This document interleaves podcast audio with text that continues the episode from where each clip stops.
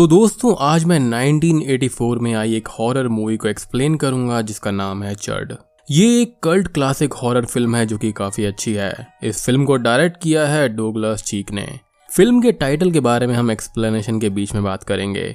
और दोस्तों, हाल ही में मैंने जेकब्स वाइफ फ़िल्म को एक्सप्लेन किया है तो जाकर ज़रूर देखना। Link is in the description तो चलिए, अब बिना किसी देरी के चलते हैं सीधा वीडियो की तरफ़।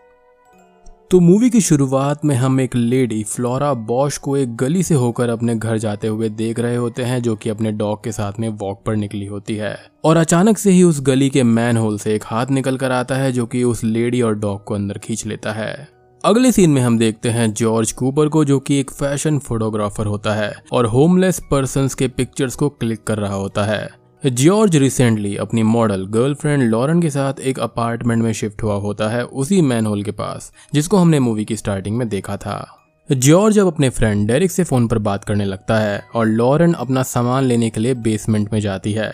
बट तभी उसको स्टेयर्स पर लैंड लेडी फ्रांसिन और उसका बेटा जस्टिन मिलता है, जिनसे थोड़ी देर बात करने के बाद लॉरन बेसमेंट के अंदर जाती है। जहाँ पर बेसमेंट के कॉर्नर से उसको कुछ आवाज़ें आती हैं, पर लॉरन उसको इग्नोर करके वहाँ से चली जाती है। फ्रांसीन को बाहर कुछ बॉक्सेस के पास रोड पर एक होल दिखाई देता है, जिसके पास ब्लड पड़ा हुआ था, जिसको देखकर वो डर जाती है। अब मूवी के अगले सीन में हम कैप्टन बॉश को देखते हैं, जो कि कोई और नहीं, बल्कि फ्लोरा बॉश का हस्बैंड होता है। वो अपने फेलो ऑफिसर को शहर के मिसिंग पर्सन की रिपोर्ट बनाने के लिए बोलता है, और उसी पुलिस स्टेशन के अंदर ऑफिसर्स एक होमलेस लेडी को अरेस्ट करके लाते हैं, जिसने एक ऑफिसर की गन छीनने की कोशिश करी थी। अगले सीन में कैप्टन बॉश एक आदमी के पास में जाता है, जिसका नाम एजे होता है एंड वो होमलेस पर्सन के लिए सूप शॉप चलाता था और उनका ध्यान भी रखता था। एंड मैं आपको एक बात बता दूँ कि ये होमलेस पर्सन यहाँ के अंडरग्राउंड में ही रहा करते थे। अब कैप्टन एजे से बात करते हैं, जिससे उसको ये पता चलता है कि एजे के भी कुछ होमलेस लोग जो अंडरग्राउंड सीवर सिस्टम में रहते हैं, वो गायब हो गए हैं। और एक आदमी वेल जो कि उसी अंडरग्राउंड सिस्टम से आया है, उसकी मेंटल कंडीशन काफ़ी खराब है। अब हमको ये दिखाया जाता है कि जॉर्ज एंड लॉरेन फोटोशूट पर होते हैं, जहाँ पर उनकी थोड़ी सी बहस हो जाती है। एंड जॉर्ज को कुछ कॉल्स आते हैं और वो वहाँ से चला जाता है। अब वो पुलिस स्टेशन के अंदर जाता है, जहाँ पर उस होमलेस वुमन की वो बेल कराता है एंड उसके साथ जाने लगता है।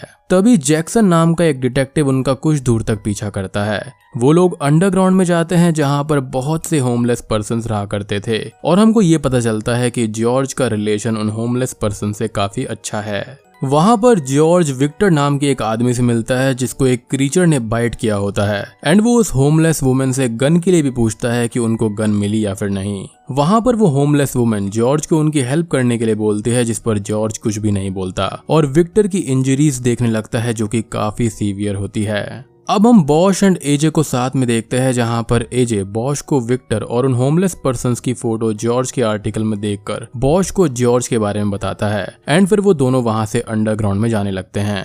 एजे बॉश को यह बताता है कि वहाँ पर खोज के लिए आए हुए चार लोग चार हफ़्ते से गायब हैं, जिनका सामान एजे को मिला है, और वो लोग रेडिएशन चेक करने वाले डिवाइस लेकर आगे जाते हैं, जहाँ पर उनकी डिवाइस रेडिएशन को डिटेक्ट कर कर बीप करने लगती है एंड वो लोग एक अजीब से रोर्स को भी सुनते हैं। दूसरी ओर घर आने पर लॉरेन जॉर्ज को अपनी प्रेगनेंसी के बारे में बताती है, जिसे सुनकर जॉर्ज काफ़ी खुश होता है। उसी रात में जॉर्ज के पास एक कॉल आती है जिसको वो इग्नोर करके सो जाता है। और तभी हम विंडो के बाहर एक मैन होल के कवर से एक मॉन्स्ट्रस हाथ को आते हुए देख पाते हैं। और वहाँ से एक म्यूटेटेड क्रीचर निकलकर पास के ही फ़ोन बूथ पर एक आदमी को खींचकर मैन होल में ले जाता है। और उस आदमी की ग्रैंड डॉटर ये सब देखकर अनकॉन्शियस हो जाती है।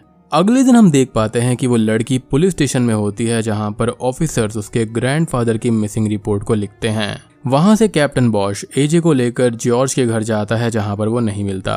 बट वो पिक्चर्स होती हैं जिनको लेकर वो कमिश्नर के पास जाते हैं, जहाँ पर वो एंड न्यूक्लियर रेगुलेटरी कमीशन के चीफ मिस्टर विल्सन भी होते हैं। वहाँ पर बॉश उनसे मिसिंग पर्सन के केस को रोकने की बात पर बहस करता है, जिससे हम देख पाते हैं कि विल्सन कुछ चीज़ें छुपा रहा है पब्लिक और पुलिस से। और बॉश अंडरग्राउंड में होने वाली एक्टिविटीज़ और क्रीचर्स के बारे में बताता है और एजे उनको जॉर्ज की क्लिक की हुई पिक्चर्स भी दिखाता है। दूसरी ओर, जॉर्ज को मर्फी नाम का रिपोर्टर उसकी पिक्चर और अंडरग्राउंड के बारे में पूछता है और जॉर्ज उसको मना करके वहाँ से चला जाता है। वहाँ बॉश के ज़ोर देने पर विल्सन ये बोलता है कि रेडियो एक्टिव मटेरियल के ट्रांसपोर्टेशन की वजह से ये सब हुआ है। तभी एजे वहाँ से झगड़ा करके चला जाता है और बॉश को विल्सन की फ़ाइल से चर्ड के बारे में पता चलता है। विल्सन उनको बताता है कि CHUD cannibalistic humanoid underground dwellers हैं और वो डेड हैं। बॉश विल्सन के साथ में उस चर्ड की बॉडी देखने जाता है, जिसकी डेथ एक गैस की वजह से दम घुटने से हुई थी।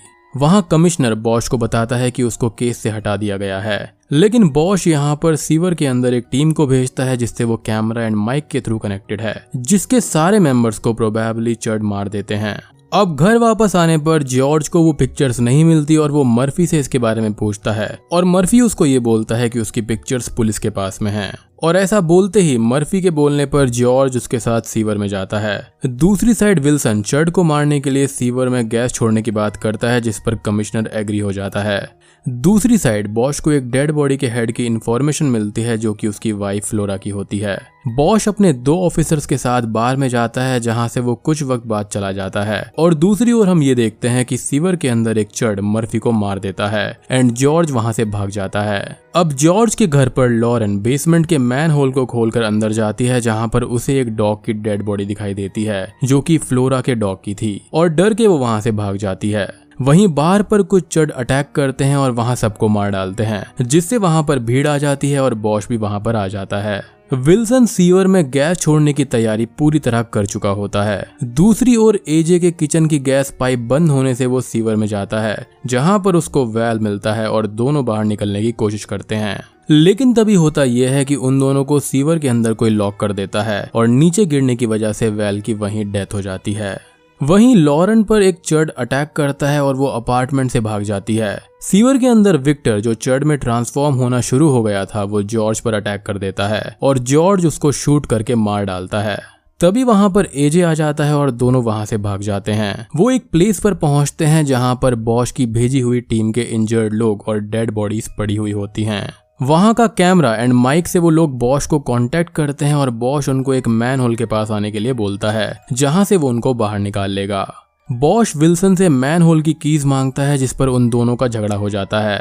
बॉश मैन होल के पास जाकर उसको खोलने की कोशिश करने लगता है और तभी विल्सन आकर उसको शूट कर देता है। अब किसी तरह से एजे और जॉर्ज मैन होल से बाहर आ जाते हैं और विल्सन उनको बस से मारने की कोशिश करता है, लेकिन तभी लॉरेन वहाँ पर आकर उनको बचा लेती है। और एजे बॉश की गन को लेकर विल्सन को शूट कर देता है और बस का टायर मैन होल में फंसने से बस में ब्लास्ट हो जाता है, जिससे विल्सन की वहीं डेथ हो जाती है। मूवी के एंडिंग सीन में एजे बॉश को बचा लेता है और बूम ये फ़िल्म यहीं पर खत्म हो जाती है। तो दोस्तों, ये थी चर्ड मूवी की कहानी एंड मैं उम्मीद करता हूँ कि आपको ये पसंद आई होगी। पसंद आई है तो मैं इसका सेकंड पार्ट भी एक्सप्लेन कर दूँगा अगर आप चाहते हैं तो। बात करें कि ये चर्ड कौन थे? तो बेसिकली ये नॉर्मल ह्यूमन बींग्स थे जो कि रेडियो एक्टिव एलिमेंट्स की वजह से ट्रांसफॉर्म हो गए थे। और बाकी सारी मूवी जो है वो काफ़ी सिंपल एंड स्ट्रेट फॉरवर्ड है। उम्मीद करता हूँ कि आपको वीडियो पसंद आई होगी। पसंद आई है तो वीडियो को लाइक कर देना चैनल पर नए हैं तो सब्सक्राइब कर दीजिए। तो मैं आप सबको मिलता हूँ अगली वीडियो के साथ में। तब तक के लिए